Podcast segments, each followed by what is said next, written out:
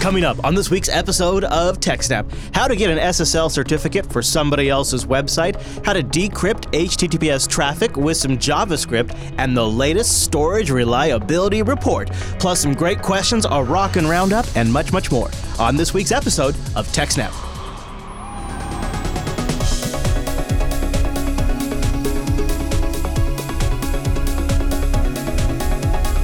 Hi everyone, and welcome to TechSnap. This is episode 278 of Jupiter Broadcasting's weekly systems network and administration podcast. We stream this episode live on August 4th, 2016. This episode is brought to you by our three fine sponsors, DigitalOcean, Ting, and IX Systems. I'll tell you more about those great sponsors as this here show goes on. Oh, our live stream, that's powered by the incredibly epic Scale Engine over at scaleengine.com. My name is Chris, and joining us every single week is our host, the admin, the tech, and the teacher, Mr. Alan Jude. Hello, Alan. Hello, everybody. Thanks for watching. Alan, love that shirt. Now, it won't play as well on audio because it has an emoji in it, but I can't believe you're wearing an emoji shirt. Life is too short for poop software. I'll just say poop software in the emoji. This was, JT sent me this. It's nice. He picked up a couple of things at, I forget which conference he went to with you guys. Linux Fest, perhaps. No, it was before that. Oh, okay. So well, I'll tell you, if you're gonna wear 2015, if you're gonna wear a shirt or something, have I seen that before? Because I've seen that shirt in the past. Yeah, and that's the one to wear. Yep. We have a great show. I just like it. It's a very, very soft T-shirt. I like that. And it happens to have poo on it. That's also a plus. Def Con, right? Def Con's going on this week. Well, Def Con / Black Hat. Yeah, Black Hat as well. I'm not sure the schedule. Yeah, they're like conjoined things. Yeah, right. So whenever that happens, it's like Christmas in August for TechSnap. There's a ton of news for us to get into. So we have a packed show. There's also some big stories floating around the web that I've seen the subreddit talking about, and I've seen the IRC talking about. And our first story comes from thehackingblog.com, which I was kind of chuckling at the name of, but after you told me what they discovered, the name sounds legit. What's going on? So this is... They discovered a way to actually issue SSL wildcard certificates for domains they didn't necessarily have any control over. Yikes. Which is basically the whole point of SSL is to prevent a man-in-the-middle attack by being able to verify that trust the identity of who you're talking to. The other side is proving who they are with the certificate. But if I can get a certificate for yourdomain.com and can prove to random people that I am the legitimate yourdomain.com, it kind of defeats the whole purpose of SSL because now I can intercept you. Yeah, kind of. It kind of does. The whole point of SSL is prevent man-in-the-middle attacks, and this makes it not doing that. So this seems pretty big to me. Yeah. My rough estimation of this situation. Yeah. So the researchers here said, I recently decided to investigate the security of various online certificate authorities' online certificate issuing systems. These online issuers allow certificate authorities to verify that someone owns a specific domain, such as the hacker's blog, thehackerblog.com, and get a signed certificate so they can enable SSL/TLS on their domain. Sure. So he says, when I started out hunting for possible vulnerabilities, my initial strategy was to look for the cheapest, most 90s-looking, poorly designed certificate authority websites. Since the compromise of any certificate authority allows an attacker to bypass all the protections of SSL and TLS, it doesn't even have to be a popular provider because all of them have the same power, right? Any certificate authority that's in the trust store and, your Firefox and your Chrome and your Windows and iOS means that... compromising any one of those is the same as compromising all of them. Mm-hmm, mm-hmm. After doing a bit of searching, I realized it would be advantageous to do testing against authorities that have a free SSL certificate. A number of authorities will give you a free 30-day certificate to try it out or whatever. I don't know why that's still a thing. I don't know how many people actually do that. Want to try out this new SSL thing? Try this. Well, especially now that Let's Encrypt is a thing, but... Yeah, really, right? This is mostly an artifact from the 10 years before Let's Encrypt was a thing. Yeah, absolutely. Anyway, so he's like, since doing these tests won't cost me any money, I'm going to start by testing against the places that do for free. He says, I passed on Let's Encrypt because I figured that had already been thoroughly audited. And then the second site I saw in his Google search was a 30-day free trial for Positive SSL, which is one of the brands owned by Comodo. Oh, okay. It says, so then you go to the website and you decide, all right, I'm going to get an SSL certificate, and you do this stuff. And eventually you get to the point where you get a form where it asks you to enter your CSR, or certificate signing request. Mm-hmm. So you basically run this open SSL command and come up with a a certificate signing request and a private key. Yep. And you send that off to the certificate authority, and they use that to generate a certificate for you. And then you combine that certificate with the key, which you kept and didn't lose and never give it to anybody else. And now you have your public and private key pair and are able to encrypt stuff. Upon entering your CSR and selecting the software that you use to generate it and what web server you're going to use, you then select an email address for domain validation from your website's whois or a certain list of reserved email addresses like Hostmaster and Postmaster and so on. And you arrive on the corporate details page. This is the vulnerable portion of the application where you fill out your company / personal information and you get the email validation portion of this. So the way Comodo is proving that you're the person that actually owns whatever domain.com is by sending a verification code to the address listed in the whois on the domain, and because that's the person who owns the domain. And only the person with the code can activate the certificate. He says, when I first went through the process, I mindlessly filled out junk HTML for all of these fields. The service sent a verification email to the email address on the website's whois info. Once I received the email, I noticed the HTML was not properly escaped and the markup I had entered before was being evaluated. So normally what you would want to do is escape the special characters for HTML, like the angle bracket, and turn it into, you know, ampersand LT or ampersand GT and so on. But it didn't do that. So it means if you put in as your name, you know, HTML for bold and then your name at bold, your name would suddenly be bold in the email. Okay. Or if you're stuck in an image tag, all of a sudden it would throw an image into your email. It's like, oh, that's not supposed to do that. Yeah, this is really bad because the email also contains a verification code, which can be used to obtain an SSL certificate for that website. This means if I had a way to leak a victim's token, I could obtain a valid certificate for their site so that I can intercept traffic for their site seamlessly without users knowing that I was doing so. Right? So normally, the email provides the user with a link and a code to validate the certificate. However, because the attacker can fill out in the form fields chunks of HTML, they can change the message in the email. Right? They could inject CSS to make all the original content of the email hidden and display only their content or whatever. Sure. So what he did was he changed the message in email. Instead of requiring you to click the link and enter the code, was put a button that says, click this to reject this bogus certificate. So you set it up so I would email, say, Chris, and if you get an email saying, you have to click this link within the next 24 hours to block this certificate from being issued. And you're like, well, I didn't order that, so yes, I'm going to block. Of course I would click that. Yeah. I'm dumb enough to do that anymore. Oh, look, somebody signed me up for something. Let me click. I would so click that, Alan. I'm sorry. Yeah. So what he ended up doing was in one of those fields, he put some HTML that includes a form tag with the action pointing to his website and then a text area tag, but he didn't close the text area tag, right? So this resulted in everything that normally appears in the email after that field being swallowed up by the text area rather than being part of the body of the email. So part of what was swallowed is the verification code, right? Then in a later form field, he put the HTML for a button, and that says, click here to reject this request. When the user clicks the button, it submits the content of that HTML form that he built, which includes the text area, and that text area has captured the content of the email being the verification code. Right. So when you click that button, it sends the verification code for that certificate to the URL that the bad guy injected into when he signed up. Right? So now the verification code required to get a certificate for JupiterBroadcasting.com is just submitted to my website, not when you click the button to reject the certificate. When you click the button, and instead of being sent to Comodo, you're actually sent to my website where you just gave me your verification code without knowing it, right? You didn't copy and paste it or something. It was hidden in the text area. That's brilliant. It was really crafty. Yeah, but also not actually that hard. It really just relies on their form passing HTML through. Without escaping it. Yeah.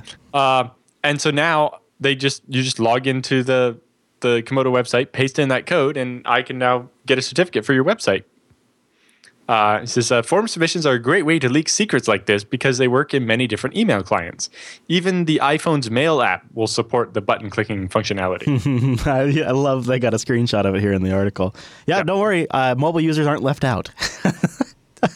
Once I've leaked the code from the victim in this way, I can log into the account I created during the certificate request process and download the SSL certificate and go about doing man-in-the-middle attacks against their website. Mm-hmm. One other important thing to note is that resellers of Comodo certificates are also affected by this. They have quite a few resellers. Like I think even Namecheap, the domain registrar, resells it. This risk is amplified because resellers can have a customized HTML header and footer for the verification email, so that the email doesn't say Comodo on it. It says whatever company is reselling it. They're white labeling it, yeah. Yeah. This risk is amplified because resellers can have the customized headers and footers. This means that it would be possible for a third-party vendor to have a dangling image tag in the header combined with a single quote in the footer that would side-channel leak the verification code of the email. So basically, if you started an image tag at the top, and left it just the opening quote, and put the closing quote at the bottom, and there were no quotes in the middle, the verification code would become a URL. Mm. So if I just did image URL equals alanjude.com/stealyourkey.php ? Of course. Then all the rest of that becomes a get variable, and I will get the verification code sent to me when your browser or when your email client loads that image. You didn't even have to click anything. Holy smokes. No wonder this is getting so much attention online today. Yeah. This style of dangling markup injection wasn't possible in the previous proofs of concept, but is definitely possible for resellers. So then he has a timeline of the thing. So he discovered this on June 4th, and he emailed security@comodo.com and reached out on Twitter to Comodo_SSL. On the 6th, Robin from Comodo confirmed that was the correct contact to report security issues and provided the Comodo's PGP key. And so then he emailed Comodo the vulnerability in a PGP encrypted email and sent them the public keys so they could verify. All right. On June 7th, Comodo confirmed they understood the bug and stated that they'd work on a fix as soon as possible. Fast forward 2 weeks or so to June 20th, and he emailed Comodo for a status update. And then on July 1st, he sent Comodo a timeline for responsible disclosure, saying that 90 days after he reported it, he was going to post it if they didn't do something about it. And on July 25th, Comodo confirmed that the fix was in place. Nice, okay. And so as of July 25th, not a problem anymore at that one particular site. So who knows how many other certificate authorities might have this same problem, though, right? Huh. So hopefully it gets enough publicity that the other certificate authorities go and check all this stuff on their own sites, right? Yeah. So then the researcher goes on to say, normally the name of the game when it comes to finding a way to mint arbitrary SSL certificates is to find the smallest, cheapest, and oldest certificate provider you can. Comodo is the exact opposite of this. They have over 40% market share and are the largest minter of certificates on the internet. Basically, they are now the largest provider of SSL certificates, and yet they still suffer from security issues that would be hopefully caught by just regular penetration testing engagements, right? Right. This is the type of stuff that, you don't have to be very advanced to type HTML into form fields and see if the email that comes back still has the HTML unmolested, right? This paints a grim picture of the certificate authority system. If the top providers can't secure their system, how could the smaller providers possibly be expected to do so? It's a hard game to play since the odds are heavily stacked in the attacker's favor, with tons of certificate authorities, all with the power to mint arbitrary certificates. A single CA compromise and the entire system falls apart. It's true. Jeez, yeah. The weakest link. Although I'm not sure that there are that many small certificate authorities. A lot of the extra ones are, governmental. Like when the system was originally set up, it was like each country got one basically, or not quite every country, but some of the things like that were done. It's not very easy to start a new certificate authority. even Let's Encrypt, right. They had to piggyback on an existing one because you would have to get your key into the trust store in Mozilla, Microsoft, Google, Apple, etc. And even then, you know, obviously that's not going to work on Windows 7 computers that haven't got an update yet. Or certain esoteric mobile browsers that who knows bundles with what. Basically, you'd have to be trusted for 5 years before you could really start selling certificates. Before enough software is shipped or been replaced that that you're actually trusted enough. Mm-hmm, right? So. I don't know that that many small providers in this particular case. That's why there's so many resellers, and you know that's why Comodo managed to get 40% of the market by having resellers and letting you get a basic certificate for like $10 a year instead of $1,000. Absolutely. Anyway, so luckily we have some defense against this with the newer web technologies such as public key pinning, which offers protection against attackers using forged certificates. Basically, if you have a real SSL certificate, you can do some things to say, hey, the real SSL certificate for my site will always be this one with this key or this fingerprint. And if you end up seeing a certificate that's not that one, then your browser should reject it. So this is kind of like Chrome and Firefox have this built in for a couple of domains, like google.com. In Chrome, they know which certificate is the real one for Google, and if they see a fake one that, while is trusted, isn't the one Google is expecting it to be, they can reject that. But this new system allows websites to do it without having to have enough clout to get built into browsers. Right? It's kind of, imagine something like HSTS, but for certificate pinning. Well, Alan, surely only someone like Putin himself would have the resources to pull a hack off like this, right? Well, just a point on the certificate pinning thing first. While it's a fairly powerful mitigation against an attacker with a forged certificate, the support is iffy. Currently, Internet Explorer, Microsoft Edge, Safari, and Safari on iOS do not support public key pinning. I'm surprised Edge doesn't, since it's such a new browser. Is that? Yeah. Do you think it's just simply because it's kind of a newer thing, and that's why? Yeah, I'm not sure if it's actually a codified standard yet, if it's still a draft. But this goes back to exactly what we were just saying. Yeah, exactly. It does. But yeah, as you were saying about nation states and so on. Big hack and big Putin. Yeah. Many people like to speak of a certificate authority hack as if it was something that only a nation state could accomplish. But just a day's worth of searching led me to this issue, and I don't doubt that many providers suffer from much more severe vulnerabilities.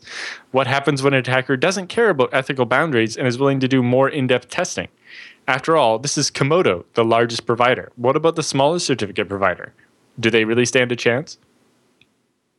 That's a great point. And it reminds me, that last point there that he just makes reminds me of the story last week where a Project Zero developer on Twitter was like, hey, everybody keeps asking me to look at LastPass. Well, okay, I'll take a look at LastPass. And then like 2 hours later found a massive vulnerability in LastPass. It's not like he's some state hacker. It's just there are certain people that are extremely well skilled and they can find these things.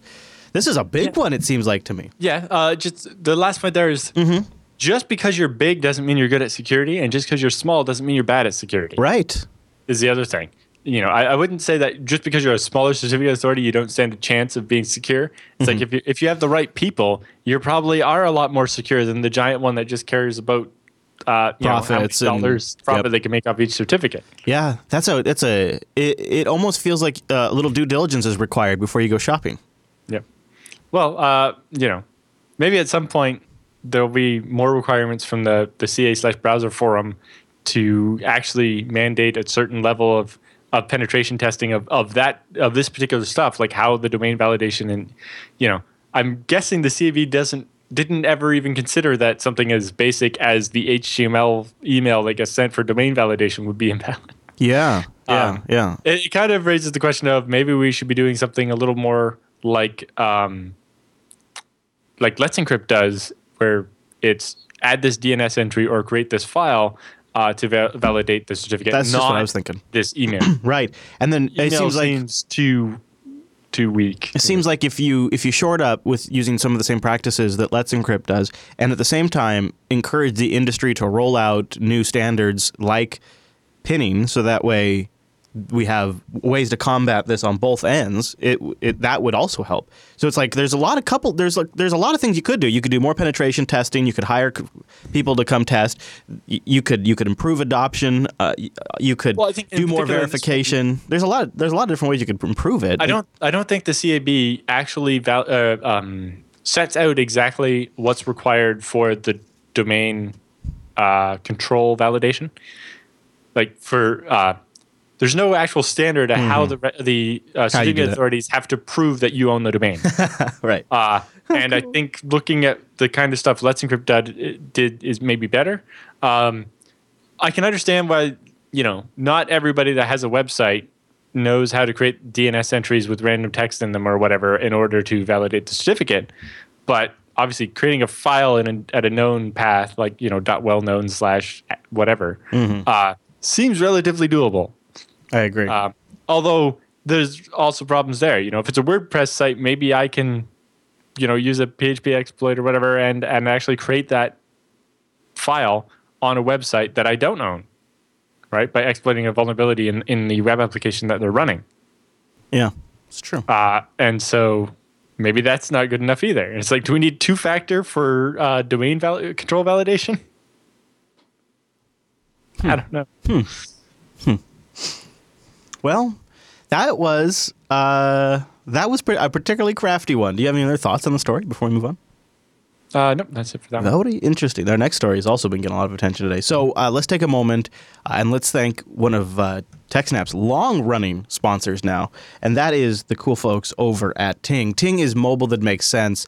They're on a mission to just straighten out the industry with some really pretty simple, straightforward ideas. You only pay for what you use. It's $6 for each line. They have a wicked great dashboard and control center that lets you manage your account without ever needing to worry about, am I getting charged for something strange? Is this lying? Can I turn this line off and I'm still getting billed? Can I disable this device? Can I activate these devices? Can I disable data on it? All that is so easy and straightforward. It really should set a standard on how the rest of the industry does it. Start by going to techsnap.ting.com. That'll give you $25 off your first device. And if you already have a compatible device with Ting, they'll give you $25 in service credits. Now, what's really great about Ting is they have a CDMA and GSM network. Two different technologies means one might work better in your area. So you pick a phone that matches that. Because they support GSM too, there are a lot of devices that work with Ting right away. You can find out more. They have a page that tells you all about it. So no contracts, only pay for what you use, and your average line is going to be $23. It's really nice. I have 3 devices. And sometimes I add a 4th device, depending on a road trip or something like that. Also, I just would suggest, after you visit techsnap.ting.com, you might also follow Ting FTW on Twitter. If they were going to have news in the next few days, this would probably be where they would post it, and you might want to know about that news. So check them out at twitter.com/TingFTW. And also, even if you are not looking to switch to Ting yet, or you're outside the U.S. and you can't take advantage of Ting, you can still support the show. Go to techsnap.ting.com and learn more about Ting. They also have fiber internet. They're a pretty cool company, and they have posts up on their blog about cutting the cord, like this one about watching cable news, which news these days is becoming pretty intense. And it's kind of nice to be able to check in from time to time on what the heck's going on with elections or Brexits or Mr. Trudeau up there in Canada. You can find all that with different streaming services online, and they have a blog all about it. You can start by going to techsnap.ting.com. No more contracts, no ETFs, truly and completely contract-free. No other BS or bundling of ride-along services, just a flat $6 per month plus your usage. Man, techsnap.ting.com. Go there, check them out, and a big thank you to Ting for sponsoring the TechSnap program. Oh, okay, Mr. Jude. So I just mentioned it at the top of that. This next story is getting a lot of traction. The one that I've seen getting linked around a lot is the article up on Ars Technica. So that seems like a perfectly reasonable place to start. They have a good summary of it. So what is it? What is this new attack, Alan? What is it? Yes, so there's a new attack called Heist. Okay. Which stands for HTTP encrypted information can be stolen through TCP windows. Oh, my goodness. Okay. Yes. All right. So this new attack exploits how HTTPS responses are delivered over TCP and how compression is used with that and a new JavaScript API. Oh, all right. This seems, boy, look at that pop-up window there. Nice design there. It's looking good, Alan. Yes. So this exploit is notable because it doesn't require you to be a man-in-the-middle position.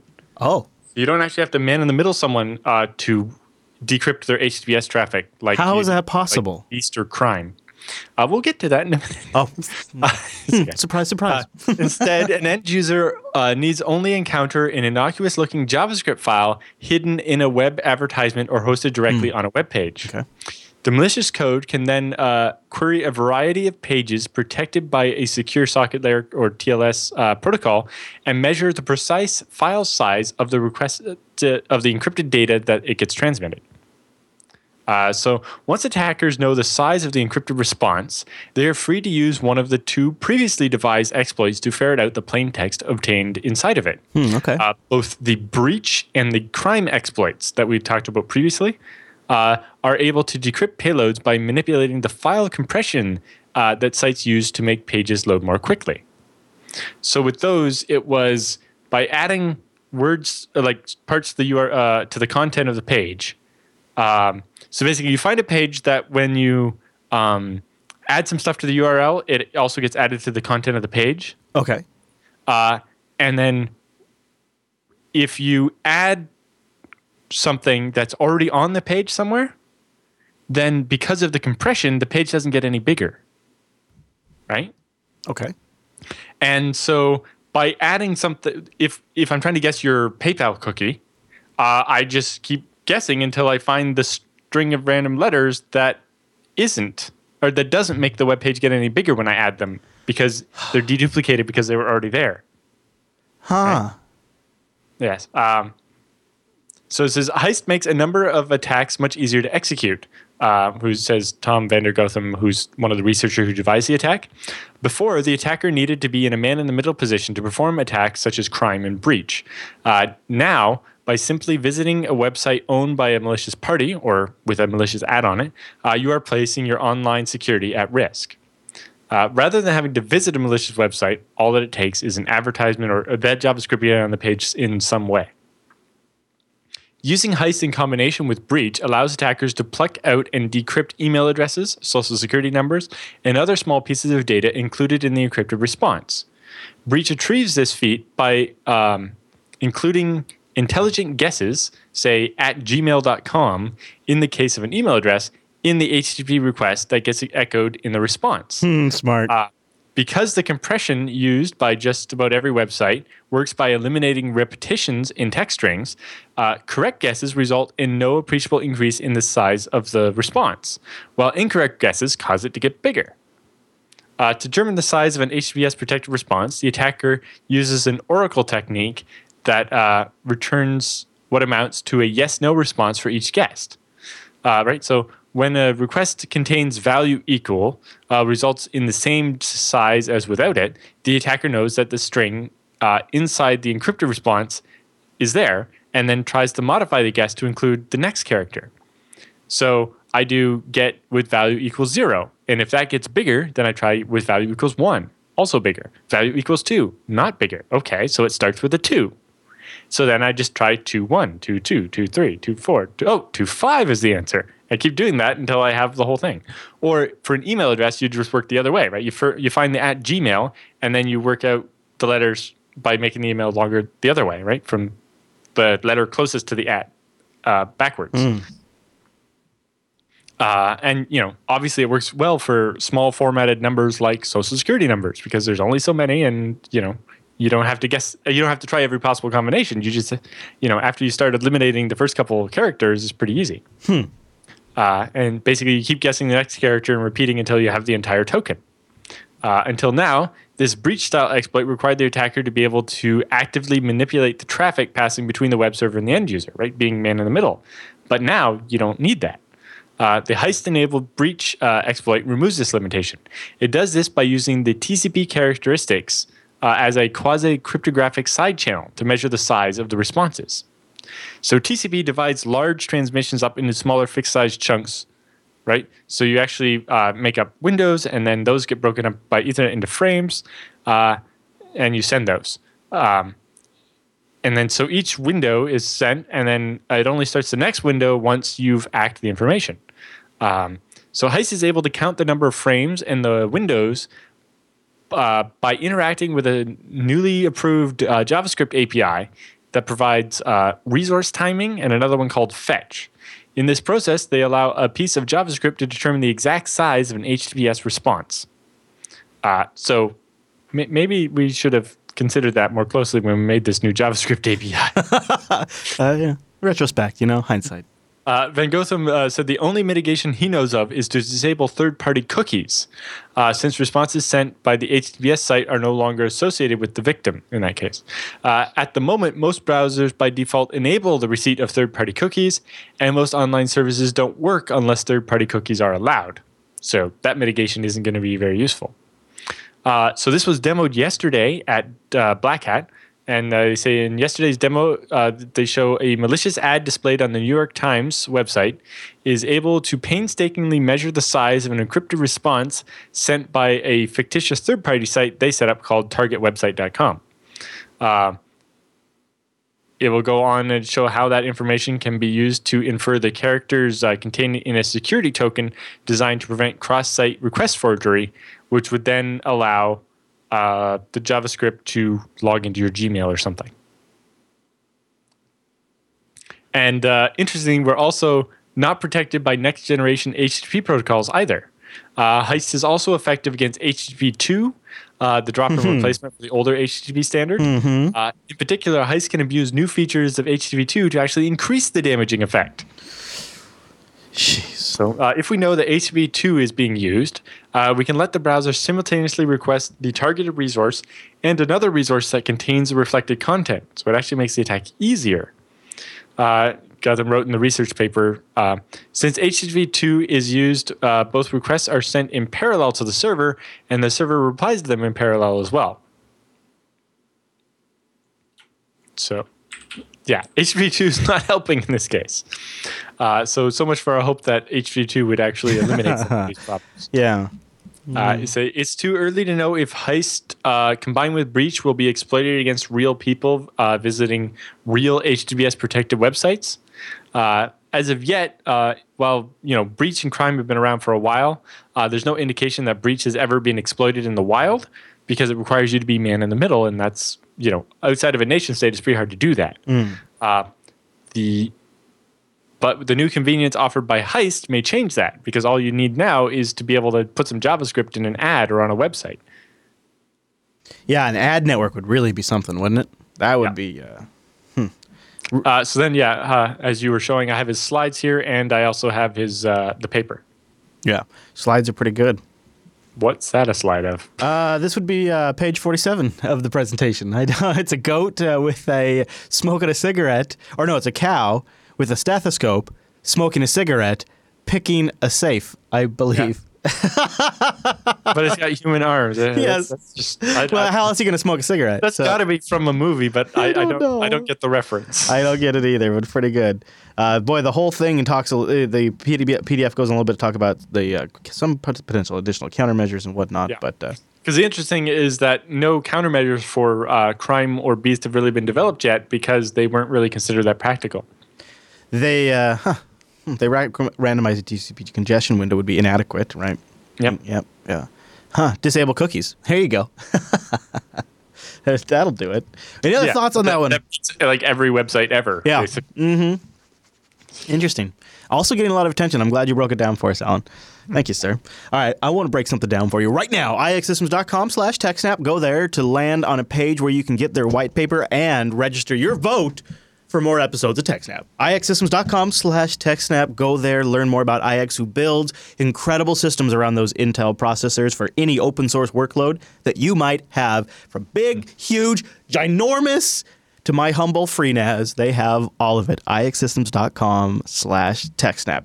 And whenever a conference is in the air, whenever you can hear something kind of coming down the old pipe, you might check out ixsystems.com/blog. I mean, it's not as awesome as ixsystems.com/techsnap. Maybe you go there first and then go to their blog. We talked about recently the like that massive heliport rig that they had. Did we they had Megaport before, but heliport is pretty awesome. Hell yeah. Did we ever talk about the Cavium ThunderX? That's pretty amazing too. So that's the 64-core ARM server. Yeah. Man. Yeah. That is so that I love their blog. And like I was saying, whenever like an event is coming up and IX attends it, they usually do a recap there where you can you get a sense of what those things are like and see if it might be something that's in an interest to you. And the real reason IX is there is because being part of the community that is developing the projects and software that a lot of people use on these systems, that's an essential part to the IX recipes. They're right in there at the ground level with the people creating the code. Some of them work at IX. A lot of them work at IX. And IX has got great relationships in hardware. They have great support and some of the best pre-sales engineering I've ever experienced. Like literally on Tuesday of this week, our company did a trip to our data center and was installing some new machines and working on some stuff. Nice. And sounds fun. Looking at the kind of range of hardware we have from like the machines we built ourselves in 2009. And then our first set of super micro machines that we bought like bare bones and assembled ourselves. And then the stuff from IX. And it's like, if we had heard about IX back in 2009, do you know how much better off we'd be right now? Mm-hmm. It's like, I remember if you think back to like TechSnap episode like 20 or something, where I built my first ZFS machine. Remember we went through all the parts and the pictures and all the mistakes I made that IX would have saved me from. Yeah, like buying that Adaptec RAID controller. They were like, oh yeah, don't buy that one. Don't. It says it works with FreeBSD on the box, but only works with old versions of FreeBSD. And also, it's a RAID controller, and you're using ZFS. You'd actually be better off with a cheaper HBA that doesn't even have any of those features. Yeah. And it would save you so much time and heartache. I wish I had known. Yeah, absolutely.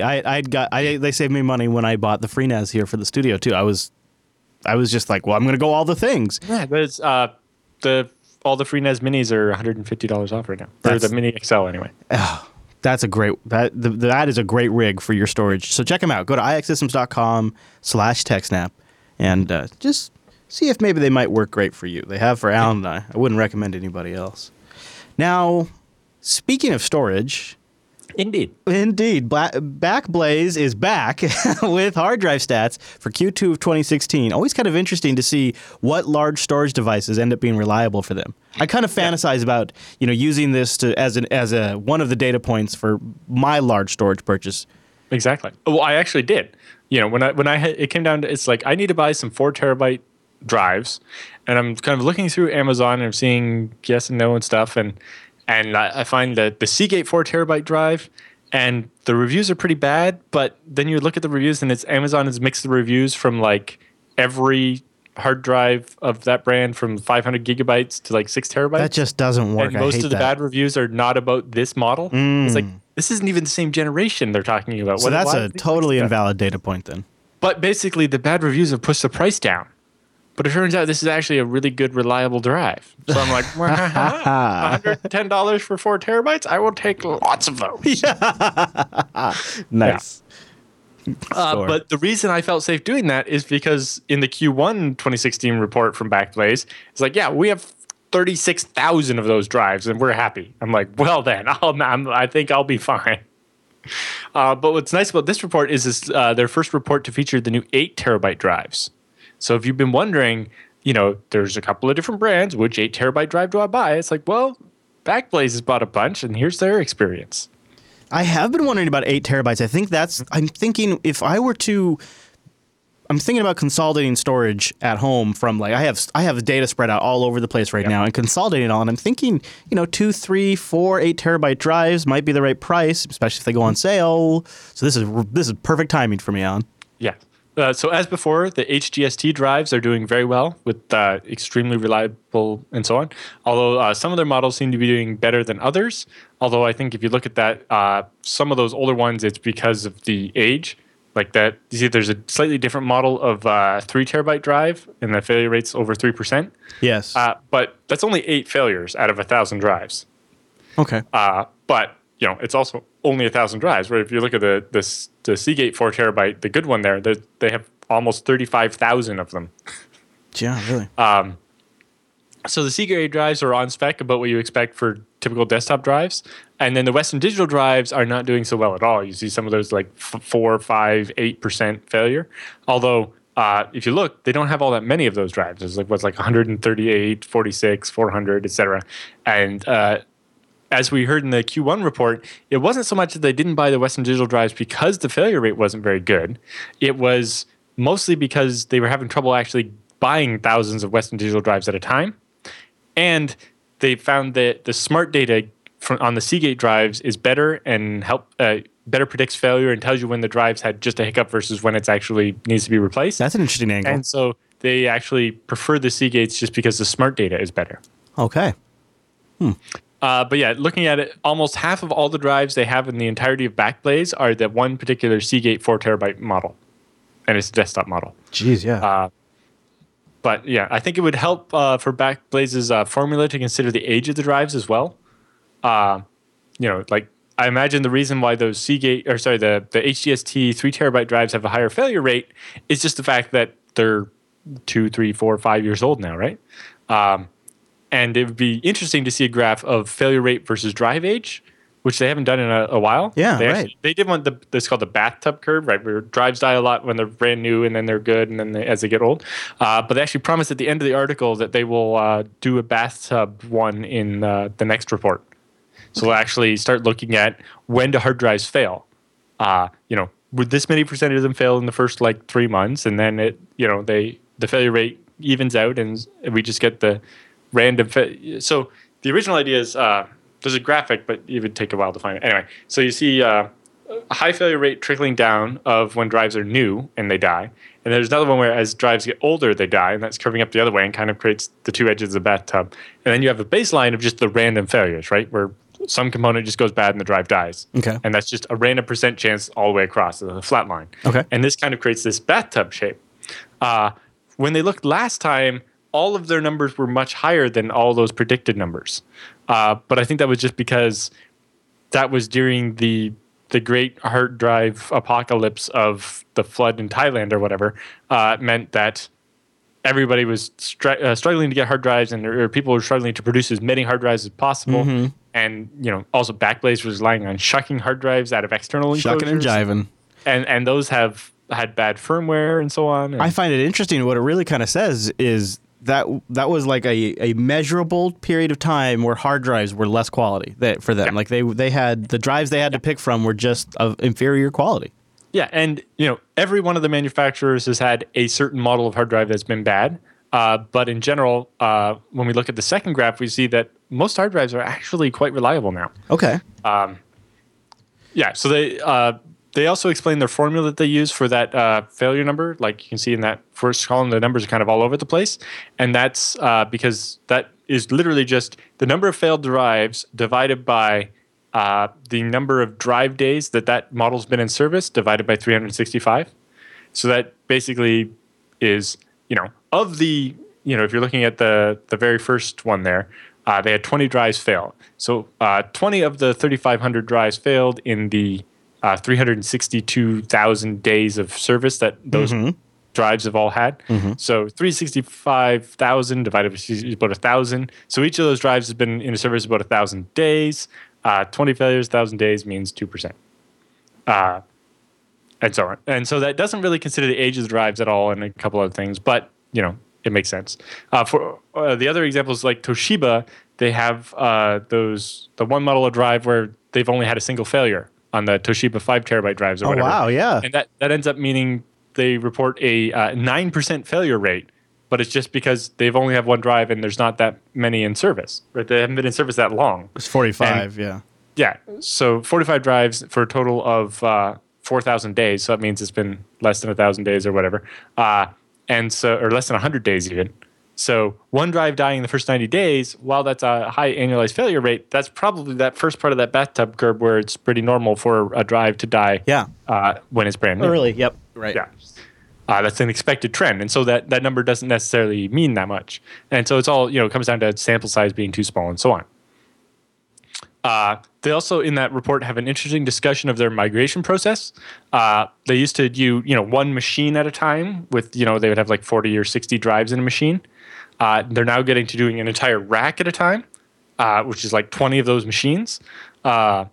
And they talk about that and basically moving a bunch of machines full of 2 terabyte drives to machines full of 8 terabyte drives. It's like, well, you know, you could fit 4 of the machines full of 2 terabyte drives and 1 machine full of 8 terabyte drives. Mm-hmm. And they also talk a bit about some of their older chassis support only 60 drives or 40 drives versus 60 drives. Oh. It's like, well, we're still using some of the 40 ones because A, we're recycling them when we take out all the 2 terabyte drives. And also we bought a bunch of them, and why we're going to use them all up first, right? Before we use the new ones. But anyway, there's that. But further down, they have another table where they actually break down their failure stats for rather than just the 1 quarter, April 2013 through July 2016. So basically as long as they've been keeping these stats. Now that one's much more interesting because you see almost all the failure rates are in the expected range of like 1% to 3%. You see the HDSTs are all very good, except for the 2 8-terabyte drives that have failed, kind of throwing their numbers off, being high at the 3%. You see that every other one's been almost below 1%, except for the certain model of 2 and 3 terabyte drive. But you can see they have the confidence number, where if you look at the 8 terabyte HDSC drive, well, 2 drives is a 3.2% failure rate. The actual confidence ratio in there could be as low as 0.4% or as high as 11.5%. Depends, as they get more days and that number does go up or doesn't go up, that range will narrow until it makes sense. So in other words, they have 44,000 drive days on the 8 terabyte with only 4 failures so far. Yeah. That's not bad. So the HDST one was like 20,000 and only 2 drives failed, but yeah. Okay. But basically you see that the HDST drives seem to be slightly more reliable, but they have a lot more of the Seagate drives, counting for 16.6 million of their 39 million drive days. And their failure rate's only about 2.8%. And to them, that's not bad. They say in total, out of their entire data center full of these machines with I forget what it adds up to, but like 50,000 drives, they replace maybe 4 drives a day. And that means that if they build a pod with 40 machines or 40 drives in it, they lose like 1 drive a year. That's not killing them. Right? Yeah. And so they're like, we're perfectly happy to go with the Seagate drive, even though the failure rate may be like 2.8% instead of 1.3, if it's cheaper and or easier for us to buy 10,000 of them at a time. Right. And so on. Interesting. BGH13 in the chat room says that his work was struck by the shuck and jive era of disks as well. And his boss wanted to know, why are we having so many storage failures? Why? What's going on here? And he says these stats, that they've been publishing now for a while, have helped him communicate to management. Well, this is the model and series of drives we bought, and this is what Backblaze is seeing as well, and it's kind of matching up. That's actually pretty cool. Yep. Of course, Backblaze doesn't buy fancier enterprise drives, so their stats don't help you there. Mm-hmm. Although, maybe there's some correlation that. If the company makes good desktop drives, their enterprise drives are probably better, right? Mm-hmm. But we don't know how much. In particular, we don't know if it ends up being worth it paying the extra for the enterprise drives, and so on. But hopefully someone who does use those enterprise drives will make a similar report, and we'll be able to maybe compare and be like, oh, so, enterprise drives turn out to have about a 2% failure rate too, and so paying twice as much for the drives maybe isn't worth it. But it also depends on where, the enterprise drives usually have other features that you need, like dual porting, so it can support being connected to 2 controllers in case one dies or something, or, time-limited error recovery and so on. But it was definitely an interesting trend to see with the new series of Seagate drives coming out, the 6, 8, and 10 terabyte ones, that the NAS drive is cheaper than the Pro Desktop version, which I found kind of interesting. So the 4 terabyte Seagate drives are our workhorse drives today, and with their 2.8% annualized failure rate is more than acceptable to us. Their low failure rate roughly translates to an average of 1 drive failure per storage pod per year. Over the next few months, expect more of our more talk about their migration stuff, a look at the day in the life of the data center tech, and an update on the bathtub curve, which is the hard drive failures over time. Nice. I will look forward to that. I will. And, yes.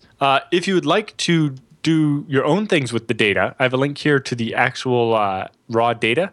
Like, this includes even some of the smart parameters. So you can actually do your own data science on this. Huh. So they have all the data from the previous reports as well.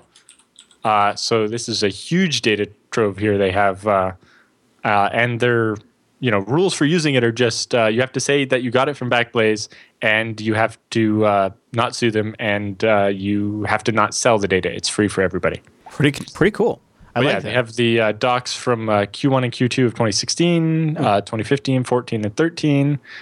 There's also some other reports they've done in the past, like 1 billion drive hours and counting, or what is the best hard drive reliability update, hard drive smart stats, where they just talk about what it means, or hard drive temperature, does it matter?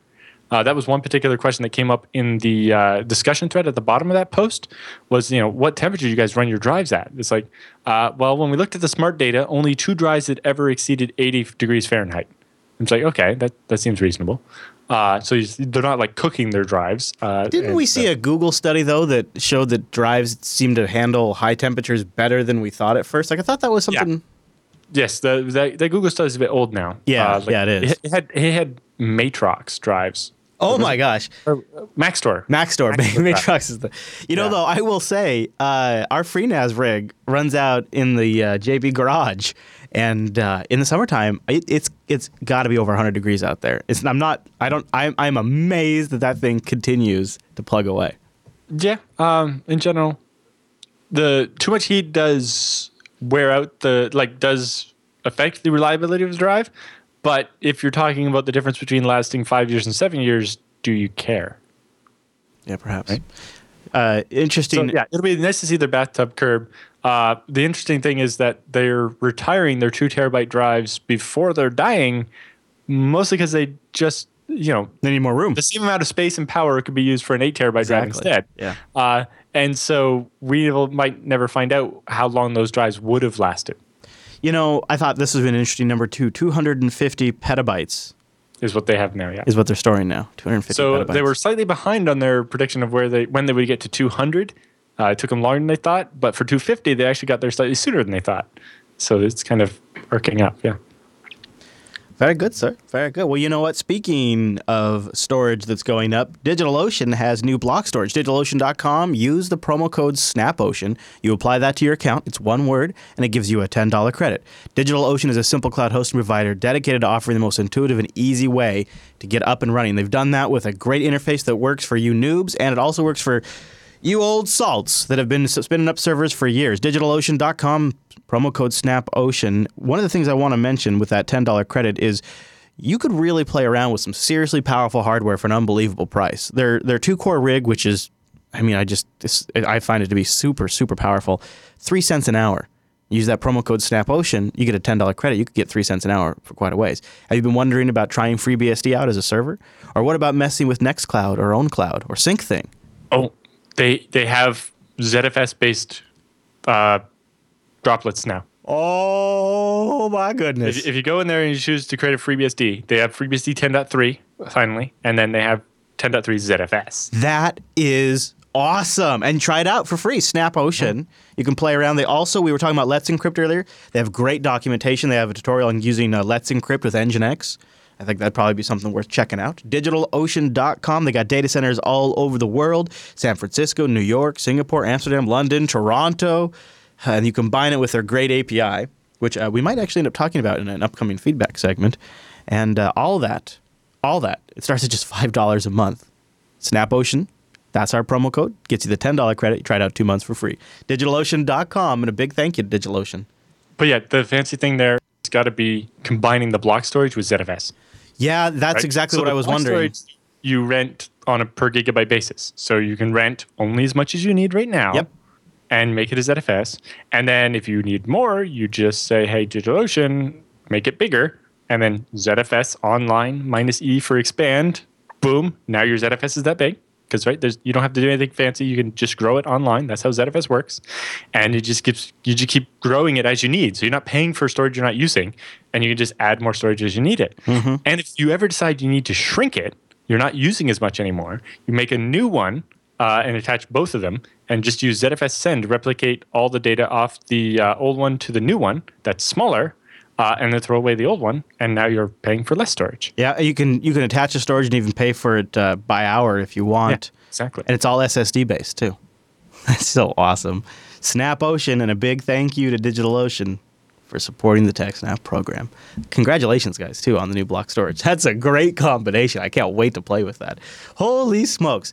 Speaking of that free BSD, there's a new BSD Now out, episode 153. Big init trouble. Uh-oh. What's going on? No, not init, just int. This is fuzz testing of the OpenBSD kernel found some interesting problems where some 64-bit code met some 32-bit code, and shenanigans were had. Interesting things happened. That's awesome. So, well, we covered the exploits and stuff the other week. One of the OpenBSD developers did a post kind of explaining how it happened and the history behind it, and we found that quite interesting. Yeah. Episode 153 of the TechSnap, or I'm sorry, of the BSD Now program. The TechSnap program is about halfway through the show, and so you can start that download, get the HD version when we're all done, and more Jude will be ready for your face. BSD Now, episode 153. But with the news all done, it's time for the TechSnap feedback.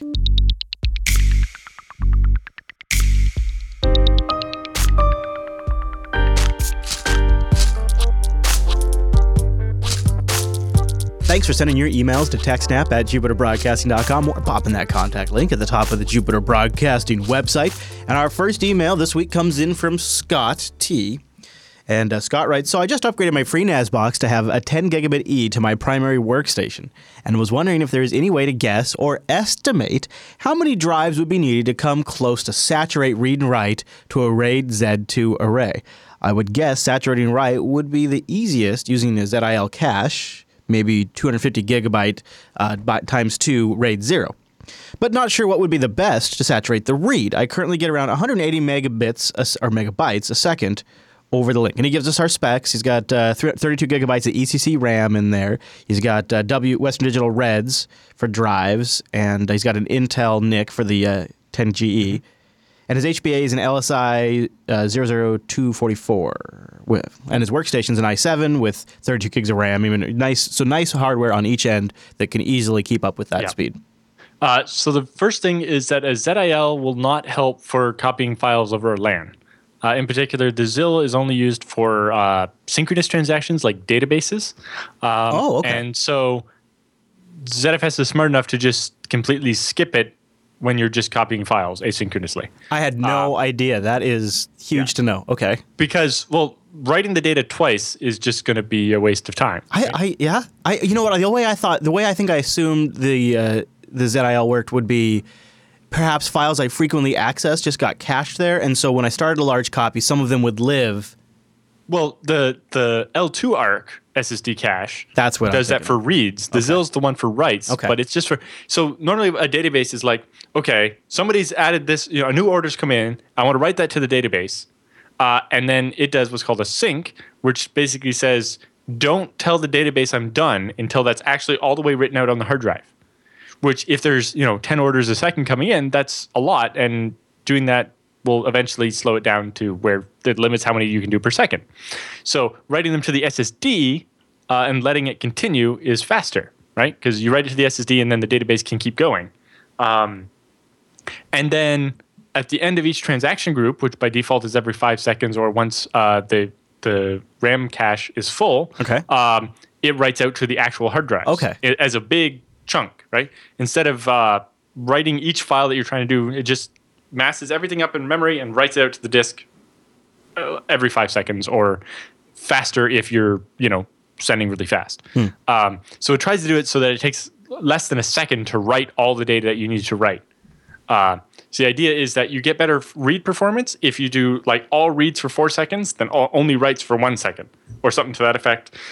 As opposed to if you try to do both at once, the hard drive's head is just kind of all over the place and it actually slows you down a lot. That makes sense. So by actually holding off on the writes and letting you read as fast as possible, and then doing all the writes you need to do. And once those are done, go back to reading. By interleaving them like that, ZFS usually gets better performance out of your spinning disks. But yeah, so the Zill's there to take care of the things where I need this write to be done right now in like under 100 milliseconds. Okay. I can't wait for the next 5-second barrier. And so those things get written to the SSD. But if you're sending 180 megabytes a second over your network, there's no sense writing that to the SSD and then later copying it to the hard drives, because eventually, you know, if the hard drives can't keep up with that amount of data, then why? Then eventually the SSD gets full, and now you're just wasting your time, right? It only makes it faster for a little bit. Mm-hmm. So only for stuff where it's time critical does it use the ZIL. Otherwise, it just writes. It just keeps it up in RAM, and once the RAM is full or the 5-second happens, it writes it up to the disks in a big batch. Which writing out in a big batch instead of seeking all over the drive is also faster. So why are you only getting 180 megabytes a second when you have looks like 7 hard drives? Although that's a weird setup. This is RAID Array 1 and RAID Array 2. Although he mentions that there's ZFS, or maybe they're not right now. So 3 2-terabytes in a RAID Z1, and then 4 3-terabytes in a RAID Z2, he says. Okay. That's slightly different. Oh, yeah, okay. Yeah, so your IOPS are limited there, but that should be enough to write more than that. So the first thing to test is to make sure that, to basically test the write speed without the network. So you basically do like DD so make a new data set in ZFS and make sure you turn compression off. Otherwise, this will cheat and not work. Because if you write all zeros to ZFS, it's like, oh, I'll just compress those down to nothing. And it's too clever for that. I'll let you write like 5 gigabytes a second. You'll think everything is fine. And it's like, that's not how that works. So yeah, make a new data set, turn compression off, and DD dev 0 to a file with like 1 megabyte blocks and see how fast that writes. That's great. Take the network out of the equation. Take the switch out. Or even in this case, while doing these transfers over the network, run GStat on the FreeNAS and see how busy the disks are, or if it's one disk that's slowing you down. Maybe one of those disks is dying and it's just slowing everything down. Also, make sure you upgrade to newer FreeNAS. 9.10 will be a lot faster than 9.3. Oh, my bad. He's doing a direct connection from the FreeNAS box, so he's not going through. It makes sense with the 10 gig E2. Yeah, he's just got no switch involved. Yeah, so that is the network is probably not likely introducing delay, but could be a bug in a driver or something too. You can use iPerf to test the network. He also doesn't mention how he's copying the files over. Like if you're using NFS, there's some tuning you can do there versus if you're using Samba versus if you're using like FTP. So that can be, use iPerf to test that the network is going as fast as it should be. Use GStat to look at the write latencies on the hard drives and see if they're actually being kept busy or if they're like kind of idling around and not using up all the performance they could be, etc. Yeah, you can see why it'd be frustrating for him a little bit, because he's like, man, I've done all the right things hardware-wise. I've got direct connections. I got super fast. You know, with speeds like that, too, I would be tempted to run almost everything off the NAS if I could get it up that speeds. Well, I'm only using gigabit in my house. And I have my mirrored 240 gig SSDs in my desktop with only like the OS and a couple of apps. But like all my business data, all my video games, everything runs over my FreeNAS. So you actually launch your video game applications? Yeah. Like my entire Steam directory, and that's is like a Samba share that's like mapped to a drive. Just a Samba share I have my F drive on my computer is just my FreeNAS. Do you know do you notice any slower access times for like? Not really. Like for the megabytes per second, 125 they get off Gigi is about the same as you would get from a regular spinning hard drive. Right. Some bigger hard drives can do a little bit faster than that now, but the latency doesn't really seem to ever be an issue. He's probably trying. I bet Scott's trying to do that, basically get SSD speeds over the network. Well, sometimes, like, you know, because you're using ZFS, when I go to load a game, if I'm in the game, then it's going to use the RAM on my file server to cache all the files that I'm actually going to use for the game, and it does a really good job. Do you think there could be any issue with the fact that he's using REDs? I don't know the specs on the Reds. They're 5400s, right? Right, but if you're just looking at straight megabytes per second, I wouldn't expect that. And an array. And he's seeing 180 megabytes per second of read. I would expect more from the read. And for writes, as long depending on how much data in total you're sending, the memory ZFS will be buffering it up in memory and then writing out to the drives as fast as the drives can handle. And so, at least at the start of your transfer, you would get even better speed until the write throttle kicks in to eventually stop you from sending more data than you can push out to the hard drives, because eventually you would just run out of RAM, right? And ZFS kind of tries to tune that adaptively to get steady state on a number that your drives can actually handle. But yeah, that's a fairly hard question to answer without like sitting on your two machines and seeing. But exactly. iPerf to check the network and make sure you're actually doing the speed you want. Also look at iPerf with -P4 and send 4 streams at once and see if that, especially if you don't quite get as much as you think you should out of one stream, if 4 does, then that can help. Although in your case where you have one client, there might be some stuff you can change there as well. I would like it if Scott would send us an update if he does figure it out, just so that we kind of get some extra data points. Good luck, Scott. Yep. JP writes in with a great question. Hey, guys, I was wondering how secure it is to send a file to someone by giving them a link inside a directory with high entropy, like a 25-plus character unique link. For example, mywebsite.com and then just a large string of characters /file.txt. As long as you don't link to it anywhere publicly, I don't see how any human or search bot would stumble across it. Thanks, and keep up the good work. We covered something like this from Bruce Schneier a while ago. But Google, yes, there it is. Google's unguessable URLs. Wow, you're on the ball. Thank you, sir. But Google basically does this for stuff as well. Yeah, like the Google photo pictures and Docs. Yeah, even Google Docs. Basically, I can set my set the sharing settings to only people that have the URL, and it basically generates a long random string like that, and only people who have the URL are allowed to edit the doc. I don't have to know what their Google account name is, which works really well for when I want to share with people that is like, hey, I need people to review this article that's going to be published in a magazine, but I don't want to have to invite into each individual person or whatever. And I was like, I'm fine if you share it with people, just don't let it get out of hand. So yes, that's fine as long as it's not easy for someone to figure out what directories do exist. So if you have, Apache has a module called typo or spelling, I think it's mod spelling, where it will try to, if you, instead of giving a 404, it'll try to guess what URL you meant. And it might be possible for someone to, by guessing like the first 4 characters of your random string, or each possible the first 4 characters, be corrected to that. Or if you allow directory listing or something like that. But in general, yes, a long random string should be fine. Great. George writes in with the next question about redirecting domain requests. He says, hello, guys. I'm stuck at a bit when I'm building our new infrastructure, and I need some advice and knowledge. I'm trying to build 3 droplets, each with its own multi-site WordPress install. Now, every multi-site has around 10 to 15 domains attached to it, and they all have emails attached to them as well. I kind of don't want to install a mail server on every droplet and manage 3 email servers all at once. Is there any way I can deploy a 4th droplet that handles all domain requests and emails and connect it to the other 3 droplets? So when someone types example.com, it goes to the 4th droplet and it redirects the traffic to droplet 1, 2, or 3, depending on the multi-site it resides in. Is that possible with droplets? Is that a good idea? Is there a better way to just do this, or spin up a mail server on each droplet and suffer with the maintenance? Regards, George. Does he mean for outbound or something? Like normally in DNS, you set the mail server and you could just set it to the 4th droplet in the DNS, and that wouldn't matter. Now, yeah, I think he might not be understanding how that works, but potentially. Yeah. So there's a couple things there. So with the MX records in DNS, you specify the mail server, and you can specify all of them use the 4th droplet.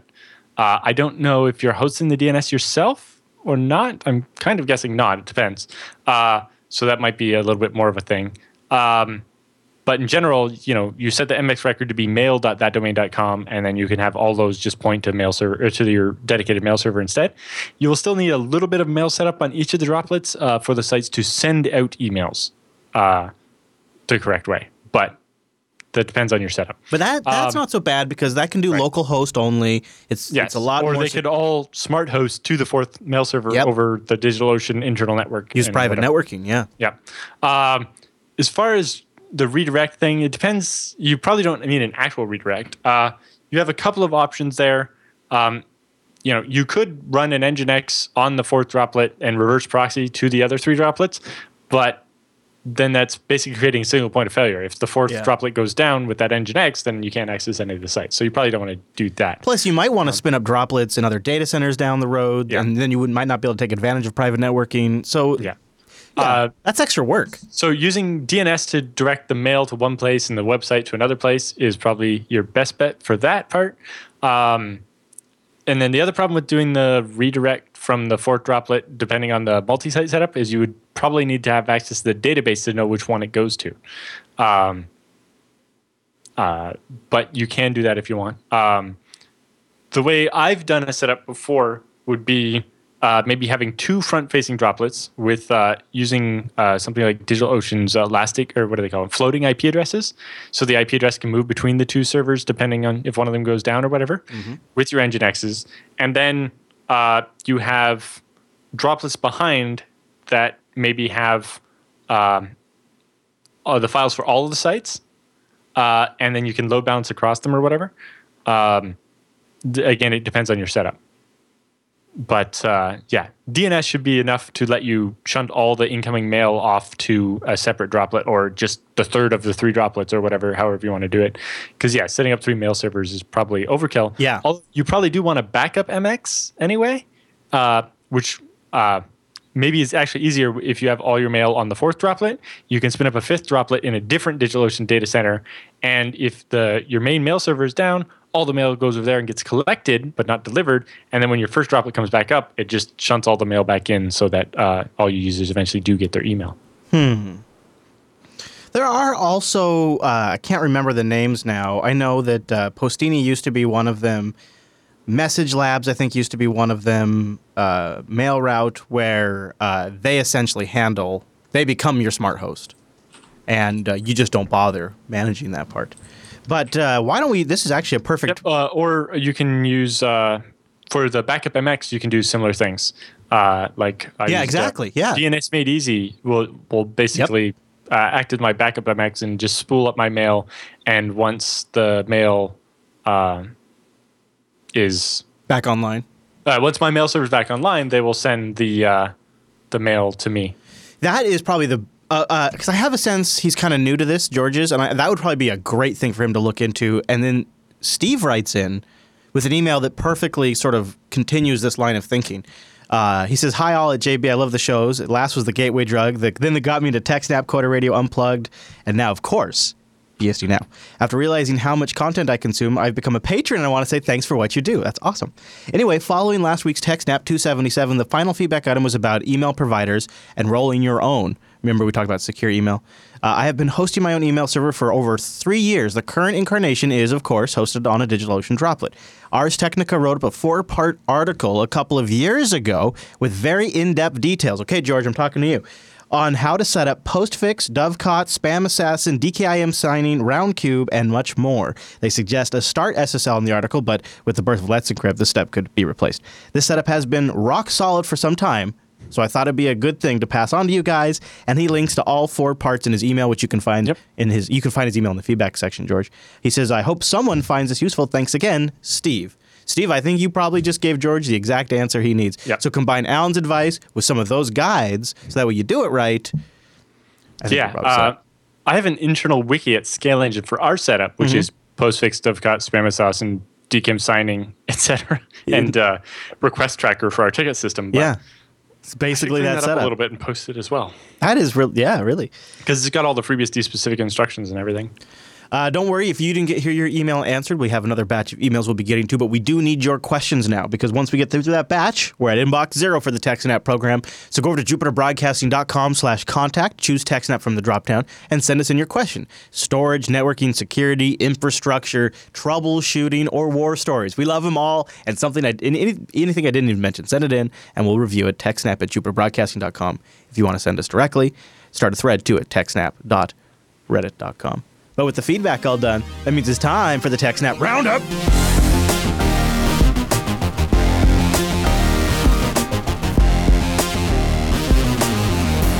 Welcome to the TechSnap Roundup. Yeah, that's what that crazy music means. Now, the roundup for stories that just didn't fit at the top of the show, but we still want to give you some links to follow up on your own after the show and read along with us, if you will. Some of these links came from our subreddit, and the first one's a doozy over there. The FCC is forcing TP-Link to support open source firmware on its routers, also slapping them with a fine, right, Alan? Yes. TP-Link admitted to violating the U.S. radio frequency rules by selling routers that could operate at power levels higher than the legally approved limits. In a settlement with the FCC, TP-Link agreed to pay a $200,000 fine, comply with the rules going forward, and let customers install open source firmware on routers to solve the problem. Yeah, that fine was over them monkeying around in the 2.4 spectrum, actually. But just to be sure, they pushed out an update to their customers to make sure they can't mess around with that.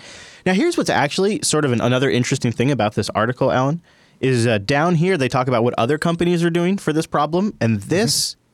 I might be getting my hopes up, but this was interesting.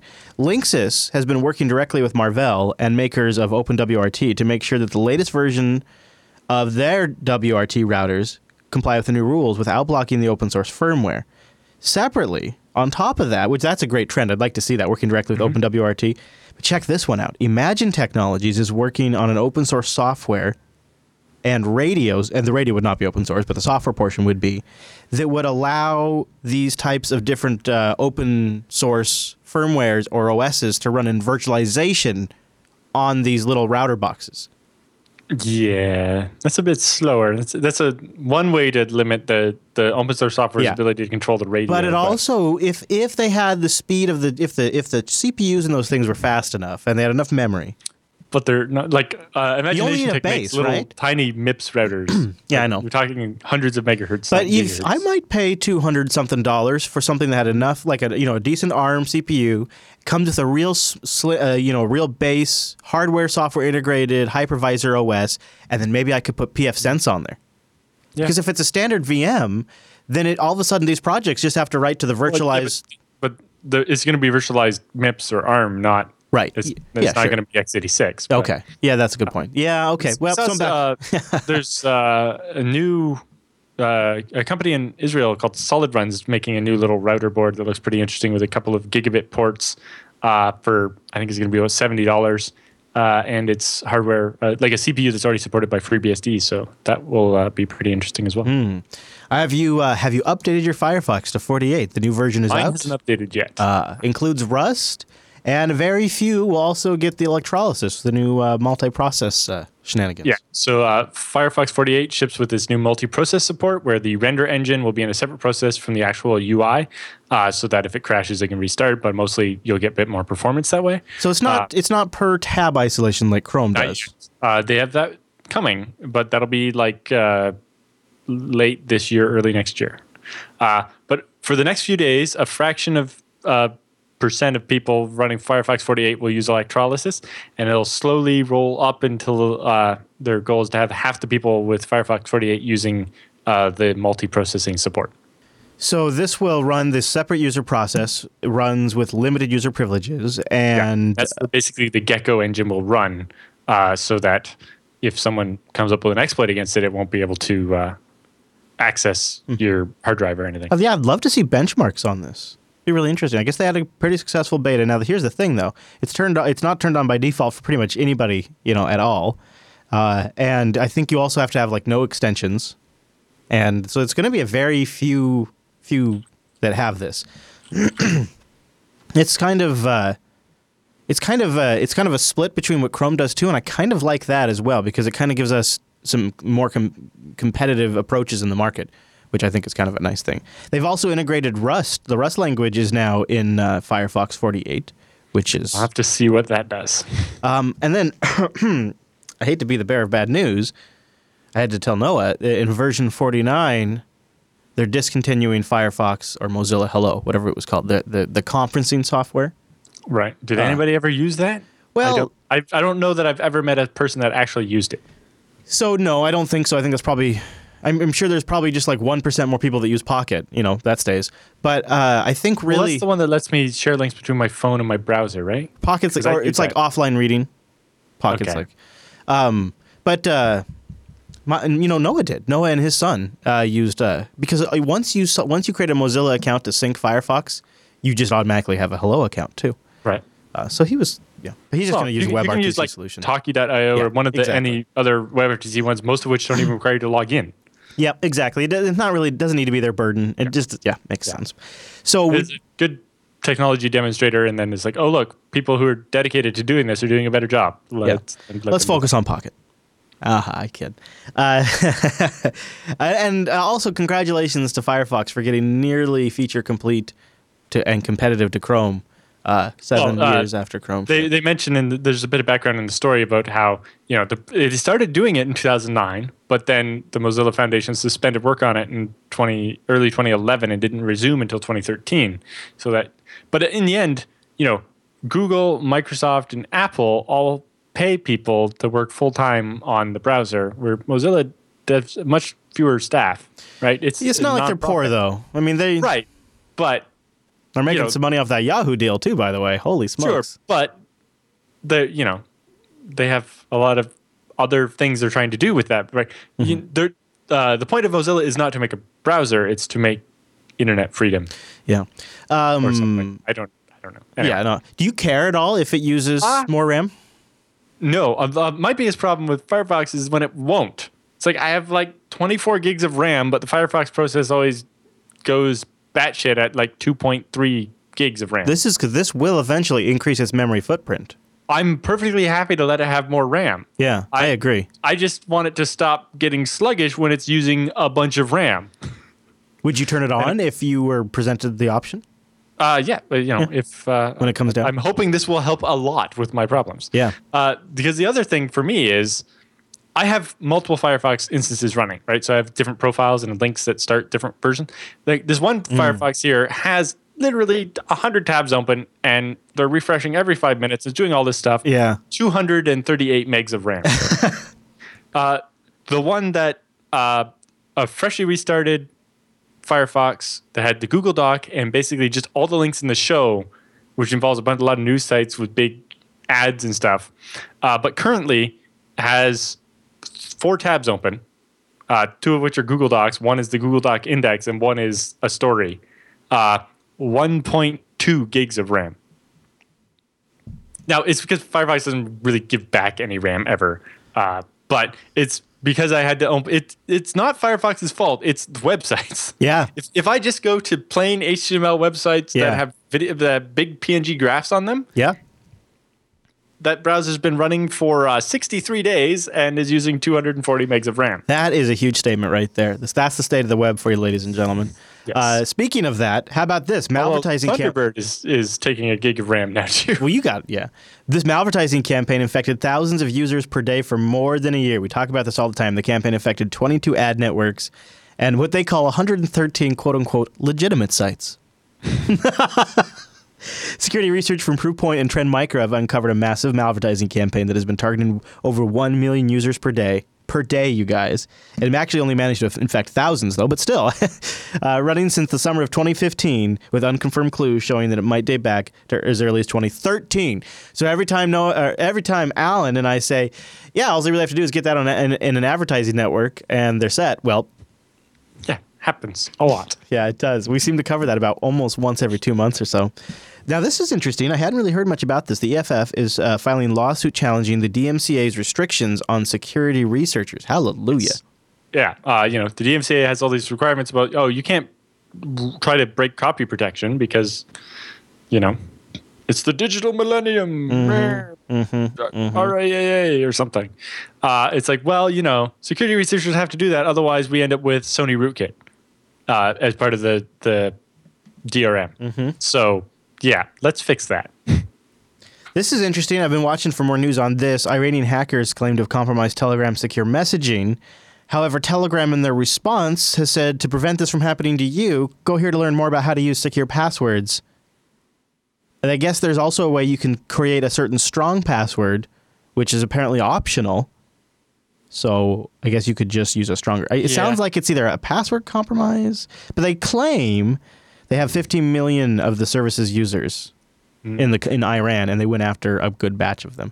Well, yeah, that sounds like, you know, what happens when you get a giant database of hacked logins from one site and try it against another site. But in general, my concern with Telegram's always been that it's, you know, if they're not telling us exactly what crypto they're doing and how they're doing it, then it can't be trusted. I agree.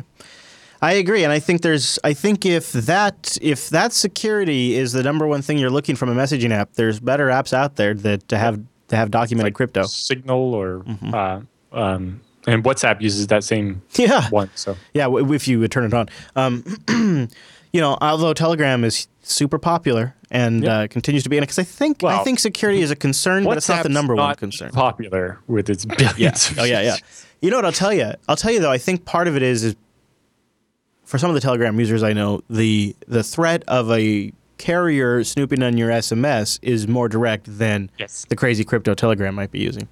Yes. So although, you know, what a lot of the people are using their messaging app for is not of interest to state sponsored anything. I know.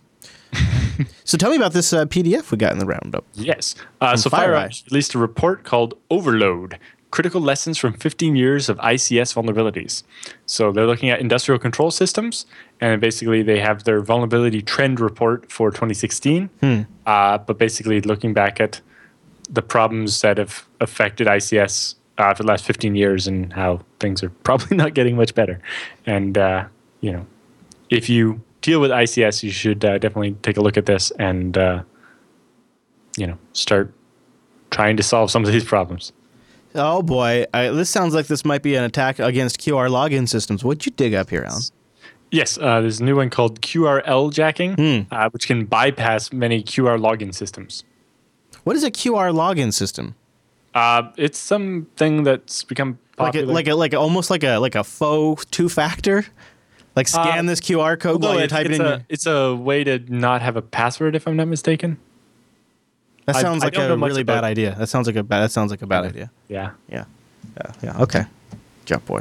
Although, you know, it kind of reminds me of on BSD Now this week, we talked, one of the user groups, somebody came and presented about encryption and stuff, and they were talking about why the U.S. government is starting to move away from using biometrics for two-factor auth. Because, so if you use your fingerprint as a second factor, that works pretty well. But if someone manages to copy your fingerprint, whether that's, you know, a photocopy that they lick or if the scanners, you know, they have to make it out of ballistics gel or whatever, at the end, how do you change your fingerprint when it gets compromised? Right. Yikes. It's like, or your retina scan. I don't like any of the answers. Yeah. So they're going more to, you know, secure tokens and cards and things like that because... It turns out the problem with biometrics is you can't change the password once it's compromised. And that becomes not very useful at all. In WhatsApp, speaking of WhatsApp, you can use a QR code to log into the web client. Yep. There you go. All right. So this is interesting. Horse battery staple. Frequent password changes are the enemy of security, according to a technologist with the FTC. Contrary to what you've been told, frequent changes can be counterproductive. You agree, Alan? If you make people change their password every 30 or 90 days, then they will probably end up with the password being what it was last time with the number on the end incremented by 1. Yeah, I have seen that a lot. Yeah. If you force it constantly, they're just going to do something lame. Whereas if you don't, maybe they will do something a little better. In fact... Yes. We do have I wrote an article back in 2009 about the same damn thing. Mm-hmm. It's like, yeah, if you make people change their password all the time, they're just going to do something lame. So stop doing that. The main reason it was before was, if somebody gets the hash password database when it's encrypted with triple DES, they will, you know, eventually be able to crack it. So if we keep changing it every 90 days, then as long as it takes them more than 90 days to crack it, it won't be any good. It's like, yeah, well, now we have password hashing that's strong enough that they won't break it in the next 10 years, so... Let's stop forcing people to change their passwords. Mm-hmm. And it's more likely to get breached because they used a bad password than it is because they actually brute forced it. Digital Titan says, my users do their passwords backwards and also add 1, 2, or 3, etc. Yep. Yes, especially when you get the thing like Windows Active Directory policy says, you can't use any of the last 10 passwords you used. It's like, well, that means Windows is probably storing those other passwords. And if I figure out what your last 3 passwords were, I'll see the pattern, and then I can guess your 4th password. One of the most fun I ever had, and it was years ago, was LoftCrack as a part of an internal audit at cracking people's passwords to see what they were using and seeing some of the things people put in there that they never think anyone will ever know. Remember this LoftCrack story for next week's episode. All right. So let's talk about the Japanese Olympic champion who's got a $5,000 bill by playing Pokemon Go. He was playing Pokemon Go and didn't have a local SIM, so he was paying his Japanese carrier. Holy smokes. So he called up his carrier, and they agreed to give him an unlimited plan at $30 per day, which, you know, that still adds up, but it's a hell of a lot less than $5,000. But yeah, it's like maybe you should just buy a Brazilian SIM. While you're there. That's for sure. This is always my fear when I'm traveling all the damn time. Absolutely. So let's talk about this one, Windows users and capturing Microsoft VPN accounts. What's this about? Yes. Being able to de-anonymize users and track them, and stealing their Microsoft and VPN accounts off their computers. Oh, yikes. This is... I didn't have time to dig into this as a full story, but I figured it's something people might want to know about. NTLM relay on Active Directory with Interceptor NG. Wow, check that out. That's got a video and all. Good find. All right, so speaking of Microsoft, I shook my head when I saw this one earlier this week.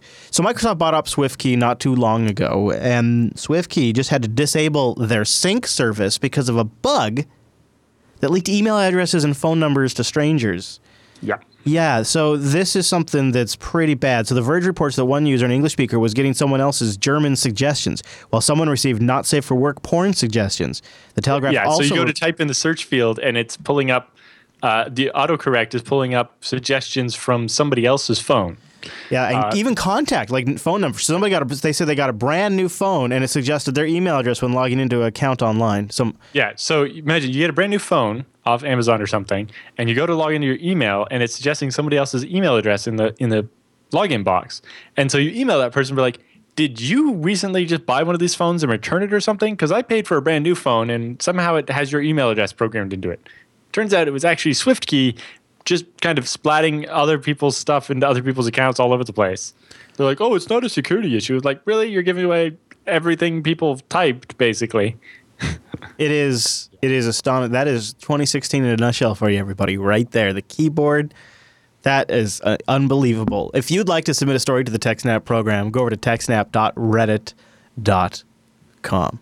Also, be sure to join us live over at jblive.tv on Thursdays. That's where you can go to watch the TechSnap program, and go to jupiterbroadcasting.com/calendar to get that converted to your local time. Thanks for tuning in this week's episode of TechSnap, and we'll see you right back here next week.